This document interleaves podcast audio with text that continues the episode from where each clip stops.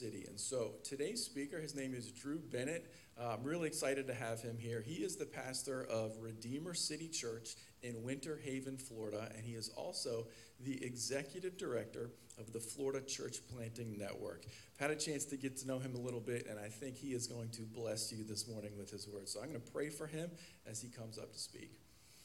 God, thank you so much for today. Thank you for this beautiful weather and the opportunity to worship you this morning. Thank you so much for being a good and gracious Father. God, I pray that as we listen to today's message, uh, that we would be encouraged in ways that we can serve the kingdom, both locally and across the entire world.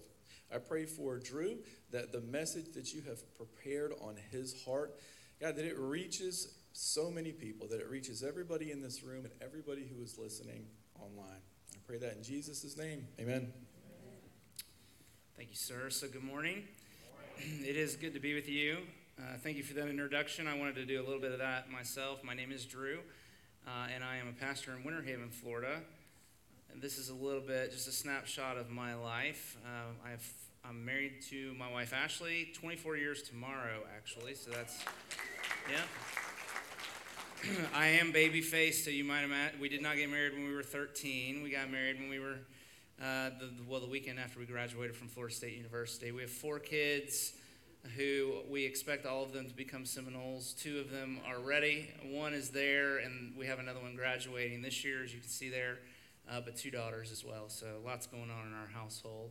And I am the pastor at Redeemer uh, City Church in Winter Haven. It's my hometown. I was born there and raised there, and uh, by God's grace, get to do ministry there. I planted this church 13 years ago. Uh, they say a prophet has no honor in his hometown. I can testify that that is the case in some degree, but it is a joy to be able to bring the gospel to the city that I love.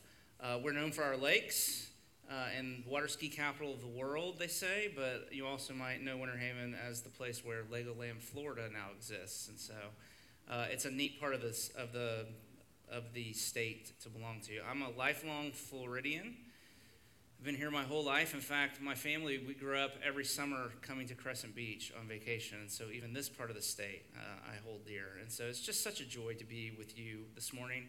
We're grateful for your partnership with us in the Florida Church Planting Network, uh, and uh, and so I'm just overjoyed to be here.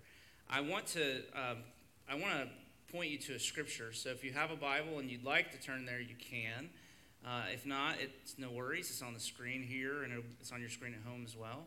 It's this passage from Colossians chapter one, beginning in verse three and going through verse six where Paul begins to talk about the way the gospel was exploding among these Colossian Christians and through them to the whole world. And so, if you'd follow along with me, because this is a sermon, I'm going to be doing two things. I'm going to be trying to do a presentation on some of the things happening in the state and also preaching at the same time, uh, which is a, a, tall task, so pray for me if you would. But um, let's read here from these few verses in Colossians chapter 1, where Paul writes We thank God always, the Father of our Lord Jesus Christ, when we pray for you, since we heard of your faith in Christ Jesus and of the love that you have for all the saints, because of the hope laid up for you in heaven.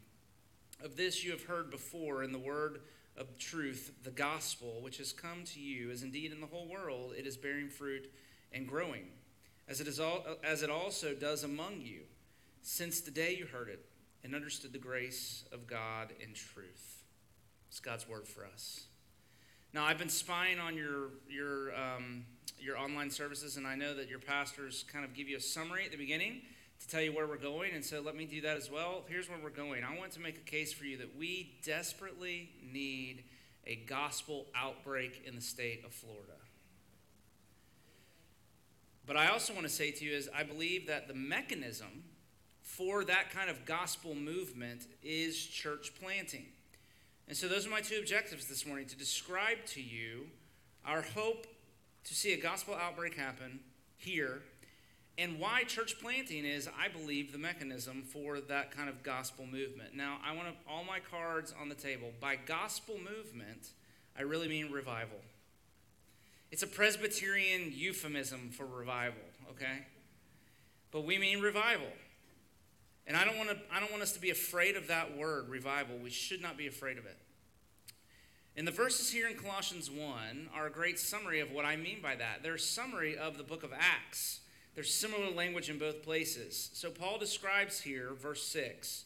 Do you see that? The gospel bearing fruit and growing throughout the whole world, among these Colossian Christians and then throughout the whole world. Uh, it's almost the exact same language in the book of Acts. In Acts, Luke uses words like the word continued to increase and multiply and prevail mightily as the gospel just went to war with the culture of that day. You know, in Romans 1, Paul calls or claims the gospel is the power of God for salvation, that it's spiritual dynamite. And that the nature of the gospel then is that it is continually breaking out. And that's what you see in Acts. Acts is the story of the church in revival. It's the story of a church planting movement. Because biblically and historically, the two go hand in hand. And that's really been my experience as well. Is, um, well, let me go back here.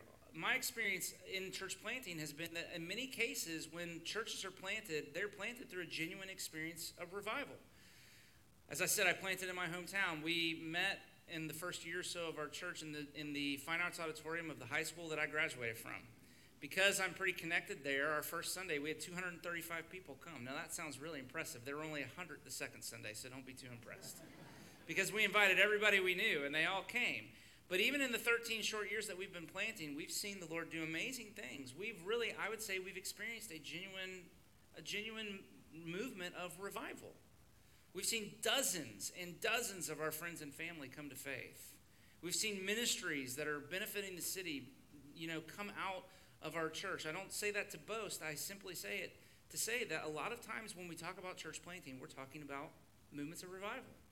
It's happening there in our county. Polk County is not the most well known county in the state, but there in our county, one church planted in 1997, in just 23 or 24 years, has become nine churches that are working together for gospel saturation in the interior of the state with plans to plant 20 churches in the next 20 years just there in our county. Because we believe that's the kind of movement we need to see in a place that is there's prevailing unbelief. And so when the, the need for somebody to oversee and kind of help administrate the work that's being done among the Florida Church Planting Network all over the state of Florida came up, you know, the, the people in charge came to us there in Polk County and said, look, we want to see the kind of thing that's happening here happen all over the state. And so they, they recruited me or they tricked me, whatever word you want to use, into adding to the title senior pastor of the church that I planted this title of executive director of the Florida Church Planting Network. And when we talk about the Florida Church Planting Network, we're talking about a geographical area where we're praying for a gospel outbreak, for a gospel movement to occur. The Florida Church Planting Network is made up of 45 member churches from the four different presbyteries, presbytery being a geographical region of churches in our denomination. So, four presbyteries. And you'll see there, basically, you can trace it from I 95 down the East Coast, starting in Jacksonville, across the state on I 4, and then down I 75 down the West Coast, down toward Naples, Fort Myers, and so forth. That's our, that's our, our area. Uh, it's a large area. Our goal is to catalyze the planting of four new churches each year in this geographical area in the state of Florida. And we do this by recruiting and resourcing church planters in partnership with local churches and also presbyteries. So, some of the strategies that we use, we are involved in church planter development, which goes all the way back to middle school and high school students and trying to raise awareness for the need for church planting through the campus ministries across our state and so forth. We do it by re- recruiting and resourcing church planters to plant these churches. And we do it through assessment and training annually in order to create a genuine church planting ecosystem throughout the state of Florida where we're seeing these churches planted over and over again. In 2021, our goals for this year were because of some of the pandemic and the, the fallout of the pandemic to plant three, not four, excuse me, that was my fault, three, not four new churches, but four new residencies or apprenticeships, which are men who are incubating towards church planting in one to two years, and then five new internships, which are men that are on a, a more, a, you know, a longer uh, on ramp, maybe three to five years, but still thinking about church planting. So that is that gives you a little snapshot of some of what's happening among the Florida Church Planting Network. In the years that we've existed, it's about eight years now, um, here's a snapshot of the 25 churches that have been planted. The ones in blue are those that have already particularized. That's just a big word that means they have gotten to the place in the development of their church where they have their own elders and deacons, they're self sufficient, they're self governed, and so forth. The ones in orange there are those that are still in various developmental stages uh, where they're they haven't quite reached the place where they have their own government and their own and their own self you know their own self supporting structures. So you can see, can't you, how you can trace kind of down I-95, like I said, and you see all that all that stuff in the interior of the state so there's a lot going on kind of along the I 4 corridor because Orlando and Tampa are filling up and everybody's kind of bunching together there as well. And then down the West Coast. So 25 churches over the last number of years. And this gives you a snapshot of just what church planting looks like in case you've forgotten. Did you know you could do church planting at the beach? Do you say Waypoint? How about that? That's, that's right here. That's just a little bit north of you guys. Uh, and then um, that's in Nocatee, basically, is where they are. And then you see churches meeting in schools and so forth. And so it's a lot of fun to see church planting. But the reality is, is when we when we say a gospel movement, we mean this sort of thing. But but the truth is, we're only getting started. And so that little the little graphic on the left there is, is a picture that shows you churches throughout the state that are actively looking for residencies or they're looking to fill residencies or apprenticeships. Good News is one of those. So I'm trying to help you find a church planting residency that could be here and be incubating here in your church for the sake of being able to plant a church somewhere else in the state. And so there are quite a few churches doing that.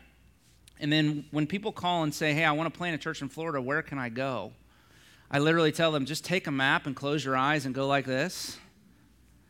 And wherever your finger lands, we need a church there. I want to convince you of that. You might not believe that. You might think there's a church on every corner.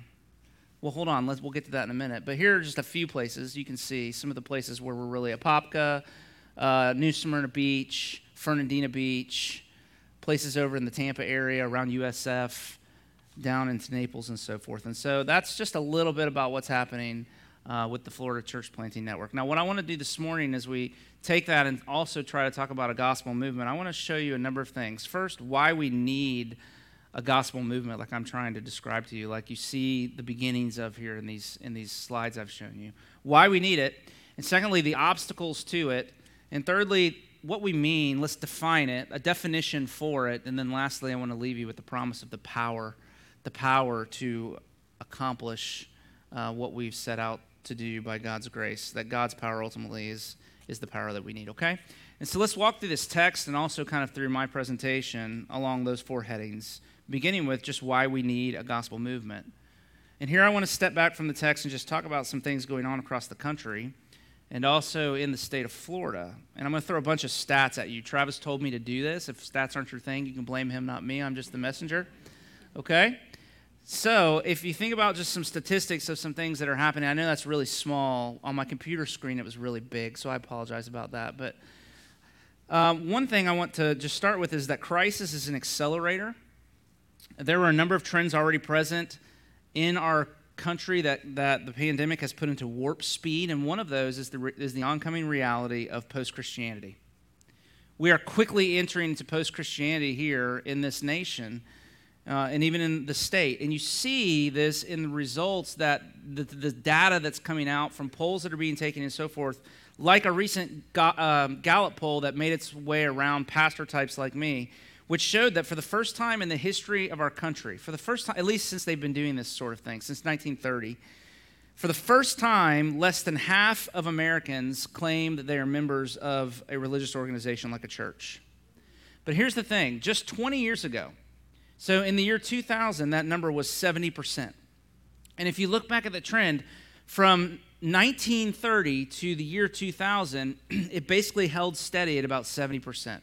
It would climb to 73, go down to 67, something like that. But for the better part of 70 years, religious trends, for the most part, stayed pretty steady. And then in 2000, we hit a cliff. And from 2000 to 2020, the number's gone from 70 plus percent to 47%. Now, what does that mean? We're not really sure. but it does mean that something significant is happening. And I think it means we're sliding into post Christianity rather rapidly, and the pandemic over the last year or so has only accelerated that. Now, I want to make the case that in, in many ways, the spiritual decline that we're seeing can be traced to waning church planting efforts. In all of evangelicalism, this is across the country, okay? Across the country, we are netting less than 300 churches every year, new churches. That means if you take the number of church plants that are being that are being started and you subtract the number of churches that are closing due to aging or whatever the case might be, that number is only around 300. We're, on, we're only gaining 300 new churches every year. That's alarming. It's worse in our denomination. In our own denomination, we're planting about 40 churches every new year. That every year. That might sound encouraging, except you have to remember that we're closing 35 or so. And so we are only netting about five new churches all across the country, which is why our growth rate as a denomination has slowed to less than 1% annually. We used to boast that we were one of the fastest growing denominations in the country. That is no longer the case. And all of that is before the pandemic. The data on the impact of the pandemic is that as many as 25% of all churches in the country could close permanently, either immediately or within the first the next few years because of the hardship of the past 18 months. This is significant. This should rouse us to action. Now, if you think about Florida, let's talk about Florida for a minute. When you think about Florida, Florida is particularly strategic in the landscape not only of our nation, but of the world. I'm a native Floridian, as I said. I've lived here all of my life, and just about every August or September, I question my life choices right? Anybody else? You with me? Um, uh, we go to North Carolina every every October, and it's really a cruel joke to pull because we go there and it's beautiful weather, and every year on the drive back, knowing that I'm leaving mountain air to come back to sweat on Halloween as we walk around my neighborhood when it's supposed to be fall, you know, I, I have this conversation with myself every year. Why do I live in Florida? Why do I live in Florida? And, I, and it really is like a crisis of faith for me. And then just a couple of years ago, you know, the Lord really, the Lord really met me as everybody else in my car was sleeping probably, and I was driving and saying, probably somewhere around like, somewhere around, I don't know, Savannah, Georgia. Why do I live in Florida? What? And the answer came because that's where the people are. Because you're in the soul business. And that's where the souls are. And that's true. And so, if you want to make a difference for the gospel, and I do, believe me, I'm an Enneagram 3, I'm a high achiever type person. If you want to make a difference for the gospel, there's no better place in the world to live than right here. I'll tell you why. Native Floridians, we're all, at least we joke, I don't think we really mean it, but we all talk about wanting to get out and leave, but everybody else wants to get in. Right? Everybody else is trying to get in. A thousand people a day are moving to our state. Did you know that? And that was pre COVID 19. Now, if you look at the shakeup, there, there are, you know, there are, I don't even know what the number is now, but people are leaving states in the Midwest and the Northeast and California, and everybody wants to come to Florida. And I was, I was talking with somebody, I said, you know, a thousand people a day are moving in, and somebody said, yeah, they're all moving right here to St. Augustine. and I said, every community in the state of Florida says that exact same thing. I would tell you, it feels like they're all moving into my town. You can't even drive in my town because the people are coming here, they're flocking here. Where I live in Polk County, which is right in the middle, you know, Orlando and Tampa, if you draw a, a circle with a 100 mile radius around my city, just how many people do you think that is? Just, just, just 8 million people. It's the largest population of people in the whole southeastern United States that 100 mile radius. It doesn't quite reach you guys, but it gets all of Tampa and Orlando and everything kind of in the middle of the state. 8 million people and growing. It's more people stacked up uh, than even the Atlanta metro area. And so this is, a, this is where the people are, and people means souls. And here's the thing when you think about that large demographic of people, you add to it that Florida is unlike the rest of the South. In most of our communities, 80 to 85% of those people are unchurched. Florida is not the deep south. You with me? Jacksonville is not Jackson, Mississippi. In Jackson, Mississippi, there are 45 of our denominational churches just in that one city. But Florida is much, much different. I mean, do this exercise. If you don't believe me, just go around your neighborhood. Hopefully, you know your neighbors. Go around your neighborhood and start to say, "Yeah, they, you know, they go to church, and I know they." And you'll find that about only two out of ten households in your community are practicing Christians, and that includes Roman Catholic and Latter Day Saints and Seventh Day Adventists and so forth. If you're talking about evangelicalism, it's a much, much lower number than that. And so Florida's strategic. Can you feel it? I mean, it's a strategic place to live. Now, add to that, not just strategic in the, with, you know, in the scope of the country, but in the whole world. The nations are coming to Florida. One million Puerto Ricans now live in our state. And a lot of that was even increased because of the, a hurricane a few years back. In the Kissimmee area, if you're familiar at all, kind of down my way, right around Disney, a little bit south of Orlando, in Osceola County, we don't have a single denominational church in that entire county in the Kissimmee area, Poinciana, Four Corners, there's this kind of big area there where the numbers say that the population there is 75 to 80% Spanish speaking. By the way, do you know how many Spanish speaking churches we have as a denomination in the entire country? We have 20 churches in the entire country that are Spanish speaking. We've got work to do. And I, so I'm, I'm, I'm so happy to come, to come to you and say, we're sending a Mexican American man in there to plant a church. We've been praying and praying and praying. And there's a Puerto Rican family that's a part of a church kind of right outside of that that's preparing to go out in two to three years because we need a dozen churches. You're talking about 250 to 350,000 people just in this tiny little area there who speak Spanish. No gospel churches. Roman Catholicism and others but no gospel churches. And so the nations are coming. And so you see, you see the, the vast population in the great need.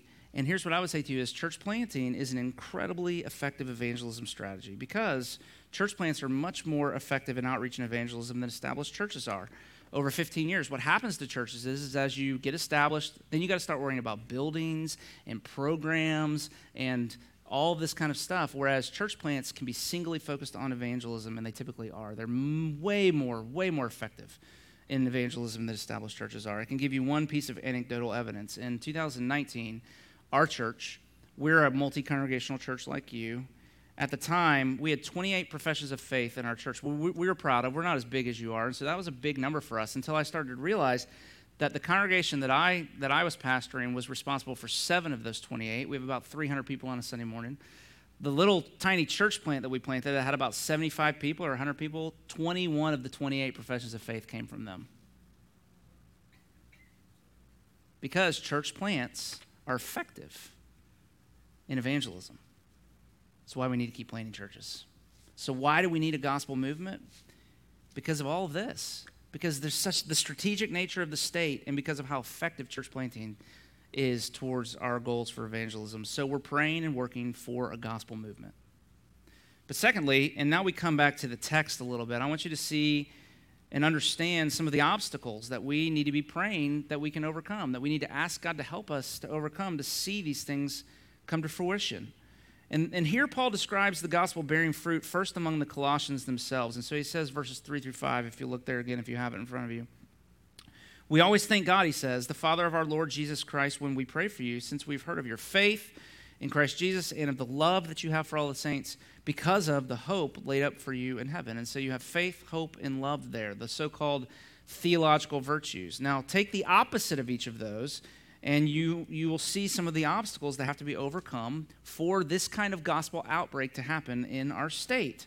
The opposite of fear being, or excuse me, the opposite of faith being fear or unbelief. And unbelief is just when your circumstances are the big deal and God is not. When your circumstances determine whether you have peace, whether you're living with peace and joy and so forth, and not your theology. What hap- God becomes peripheral to your vision because you're consumed with other things, with the circumstances you're going through. And that can be an obstacle that has to be overcome.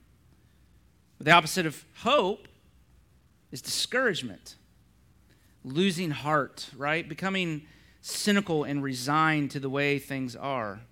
Saying things like, there's no use trying to make any difference. Nothing ever changes. It is what it is. That is my, I hate that phrase. You want to get me riled up? My, my, my people in my church will do it just to get on my nerves. It is what it is. No. No. The, the gospel is the power of God. Nothing is what it is. Nothing ever is what it is. We serve a God of resurrection. And so we can be discouraged, though, and because life is hard and full of sad things, and it's easy to become overwhelmed and lose your courage. And it comes from not being aware of the moment we're in. I mean, it's easy to look at the world and, and think that evil has the upper hand, but that's the discouragement talking. Uh, I, am a big fan of movies. I use them a lot in sermons at my church. But uh, one of my favorite movies when I was a bit younger was, I mean, despite Keanu Reeves being the, the star in it, was the Matrix movies, if you've seen them. And if you're not, spoiler alert, I'm sorry to kind of ruin it for you, but here's the basic plot line of the story. For an hour and 45 minutes, the good guys are on the run from the bad guys.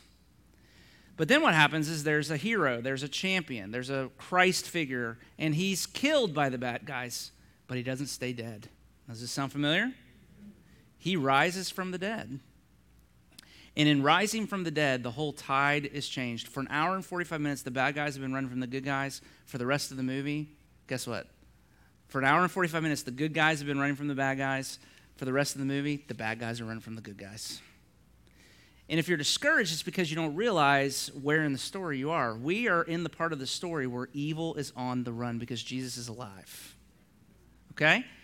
The bad guys are not running from the good guys. It may feel, uh, I'm getting that confused. I'm, I'm, this is, I'm making a mess of this. The good guys are not running from the bad guys. You with me? We serve a risen Savior. The bad guys are on the run. Don't forget that. Be full of hope. But then the opposite of love is selfishness. I'm going to look out for me. I'm going to do what's good for me. And that's what fear and discouragement do to you. In church planting, requires people and churches that are willing to live sacrificially and give to their own hurt. That's what it takes. And so, if you want to think about where repentance might start for you this morning, for you, because it might start with you. Paul's talking to these Colossians about something that's happening in the whole world, but he's talking to these people, and to you, I would say, this is where our repentance begins to examine our own lives for unbelief and discouragement and selfishness and to turn away from them because a gospel movement begins when the Spirit fills people like these Colossians with faith that overcomes fear and hope that overshadows discouragement and love that overpowers selfishness. Faith, hope, and love. And if you're a Christian, see, to one degree or another, all three of those are operating in your life because they all go together. They're all there all at the same time. But Paul here is describing an experience of these fruits of the gospel, not just being present, but look there in verse 6. But he says, the gospel is bearing fruit and it's growing, it's increasing, it's overflowing, it's spilling out. In other words, for Christians, there's a baseline. For churches, there's a baseline of faith, hope, and love. But then there are times when the Spirit of God comes, when He chooses to work in your life or in a church, and those things go beyond the range of your normal experience and they get intensified. Your faith gets intensified. Your, your hope gets intensified. Your, your love, you might be struggling with people that are hard to love, and then all of a sudden there's this new power, this new energy, and suddenly you're bursting with love in a way that you weren't before. And that's what Paul's describing here is these times of revival where faith or hope or love get intensified and start to spill out. I mean, you tell me. Think about this analogy. At your weakest moment, if you're a follower of Jesus, if you believe in him, if you're resting in the work that he's done for you, at your weakest moment, at your most faint, you're not an empty cup.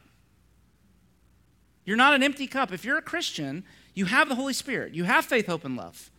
You have the Spirit, and if you have him, you have all of him you're filled with Him. And you tell me, if you fill an empty cup, then the cup is what? Full, right? If you fill an empty cup, it becomes full. But what happens if you fill an already full cup? It starts to overflow.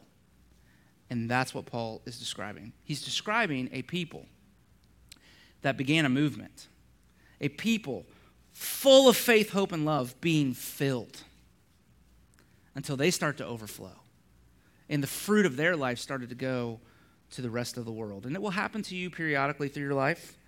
But when it happens to a group of people, when it happens to a churches, or when it happens to a group of 45 churches in a state at one time, you know what that's called? It's called revival. And it results in bold evangelism and ultimately church planting. And that's what we're asking God for. That's what we're after. Paul is describing this overflow of faith, hope, and love in the world. And from the record of Acts, we know that the result was a church planting movement. And we've seen this in our movement as well. I want to tell you some success stories as we come to a close this morning. At times, churches are planted because of an increase of faith. If you see um, the, the city church logo there with the rooster, uh, my friend Justin Woodall is planting a church in St. Petersburg. In St. Petersburg, in Pinellas County, over a million people, uh, less than 5% of them are affiliated with a, with a, with a religious organization in any sense. Uh, we have four denominational churches there before he went in. Together, they numbered less than 200 people on a Sunday. And yet, this hard place, my friend Justin went in there all by himself, and in two weeks, I'll be at his church because they're ordaining their elders because the Lord has just done amazing things with them. But it took him going into a really hard place and saying, Lord, I'm going to believe in faith that you can come and work like you haven't in this place in a long time, and God's doing it. And it's such a neat thing to see. Some, you can clap, that's fine. Praise the Lord. Sometimes, though, it's an overflow of hope. I have a friend, Stephen Speaks. If you see the seven rivers, the villages, if you can make out the villages there, anybody know what the villages is? The villages is this crazy thing where I 75 hits the turnpike. Uh, just south of Ocala, it's the largest, um, the largest retirement population in the country, and it is just growing. It's exploding. Hundreds and hundreds of thousands of people, 55 and up there. And I have a friend who decided that pandem- a pandemic is the best time to start a church plant. And so he moved his family in there about a year ago, and they're doing it because he believes that there's a future that God is, is taking us to that is, that is better than whatever difficulty we might have to go through in order to get there. So pray for that church in the villages. That's a big deal. We, we need 10 churches in that area. There are no churches there. Sometimes it's an increase of love, it's just this overflowing love. So there's a presbytery in the south part of the state that figured out that there is a Russian immigrant population in Northport, Florida. You, did you know that? I didn't. There's this massive population of Russian speaking people around Northport. And this presbytery saw this group of people and this, this church planter, Alexei Zerlev, who was trying to get a church going there. And because they just fell in love with these people, they got behind them, and now our network is behind them. They're, they're planting, do you see the, the Russian language over there? Covenant of Grace Church in North Point. So it may be an overflow of faith, it may be an overflow of hope, it may be an overflow of love. But as these things begin to overflow, that is when revival happens, and the result is often a church planting movement. But lastly, I want to finish here. How does this gospel movement happen? Where does the power come from from this? And it happens when you come to terms with the fact that Christianity is grace. When does this overflow happen in your life? It's when you just come face to face with the reality that Christianity is grace. That's what Paul said here. He says, faith, hope, and love in you overflowing. And then he goes on to say, on the day you heard and understood the grace of God and truth. Friends, Christianity is gospel. It's not advice, it's not moral teaching. It's good news about what God has done in Jesus, in history, to save us. Jesus Christ lived the life that we should have lived, and he died the death that we deserve to die so that we can have our sins forgiven and be reconciled to God. And he was raised, and he's ascended to heaven, and he has sent the Spirit to make us a new creation. But the truth is, he did everything and we did nothing. Right? Amen? He did everything and we did nothing. It's grace. And grace means that there's no connection between your performance, good or bad, and your status with God. On your best days, you're not beyond the need of His grace. On your worst days, you're not beyond the reach of His grace. And when that starts to settle on your heart, that's when the power comes. Martin Luther said, Until a man is nothing, God can make nothing of him. Until a man is nothing, God can make nothing out of him. And that's the lesson of grace. You don't become a Christian until you realize you can't do it in your own strength and you stop trying and you look to Jesus to save you. And then comes grace. Then God comes with his righteousness. Then he comes with his power. Martyn Lloyd-Jones, who's written a lot about revival, he said that there is so little power in Christianity because the dominant theology, whether intentionally or unintentionally, causes us to rely upon ourselves. But the power comes when we become aware of our nothingness. And we have no other choice. We stop relying upon ourselves and we turn to God instead. And this is why you see the early Christians at the beginning of the book of Acts, all that happened in the book of Acts, at the very beginning, do you remember what they were doing? How did it start? He said there's power coming. He said, This isn't going to be your power. I'm going to send the Spirit. There's power coming. And so you, you just need to pray. You see them praying because the gospel outbreak in Acts began with prayer because Christianity, from beginning to end, is grace. And so the lesson is this we need a work of God. I hope I've convinced you of that. We need it here, right here. I'm so grateful for what you're doing all over the world. Don't forget about Florida. We need a work of God here, and we can't make it happen. That's the dilemma we're in. The wind of the Spirit blows here and there, wherever He wishes, John 3 says, and we can't control it, we can't manipulate it, we can't predict it, we can't manage it, but we can miss it. Let's don't miss it. And so we are, as a network, we're setting our sails. That's what we're doing. We're setting our sails so that the wind, that when the wind of God's Spirit begins to blow, we're ready. And you can help us. Help us in these ways, and then I'm done. I've gone too long. I apologize. But here, listen Good News uh, has been a key partner for our network. Thank you. God bless you. You have, you've been such a blessing. And I can't tell you um, the fruit that has come from your investment in us. Continue to prioritize church planting both locally and globally, but realize the need here is just as great as the need in places around the world. And pray. Would you pray? Please pray. Pray for a gospel outbreak and stay informed about church planting in Florida through uh, us. You can go to our website there. It's www.flchurchplanting. It's in the very back of your book that you were given this morning as well. You can sign up to receive a quarterly newsletter that'll let you know what's going on with the churches so you can pray. You can follow us on Facebook. That would be a big uh, blessing to us. And then share and like our content because that gets the word out. But just help us. We want to see a gospel explosion in the state of Florida. Amen but it's something the Lord must do himself, and so we should pray. So let's pray. So, Father, we pray that you would come and do something like what we've seen you do in the past. Would you do it again? Would you do it here in this place that we love? For whatever reason, you seem to be bringing people to this part of the world, and you have us here, which means we're called to meet the challenges of that, of that movement of your spirit. And so I pray for this church for faith, hope, and love to be growing and multiplying and overflowing into this county, into other parts of the, the city, into places in Jacksonville and beyond where they might seek to plant churches. But I pray for it all over our state so that a gospel outbreak might happen here, so that you might make yourself famous here, so that your name and your renown might be known, that all of the nations of the earth which are already gathered here in Florida might come to know you. That's our hope and our desire. And so we pray. We ask you to do this work that we cannot do on our own. But you can. And so do it, Lord, we pray in Jesus' name. Amen.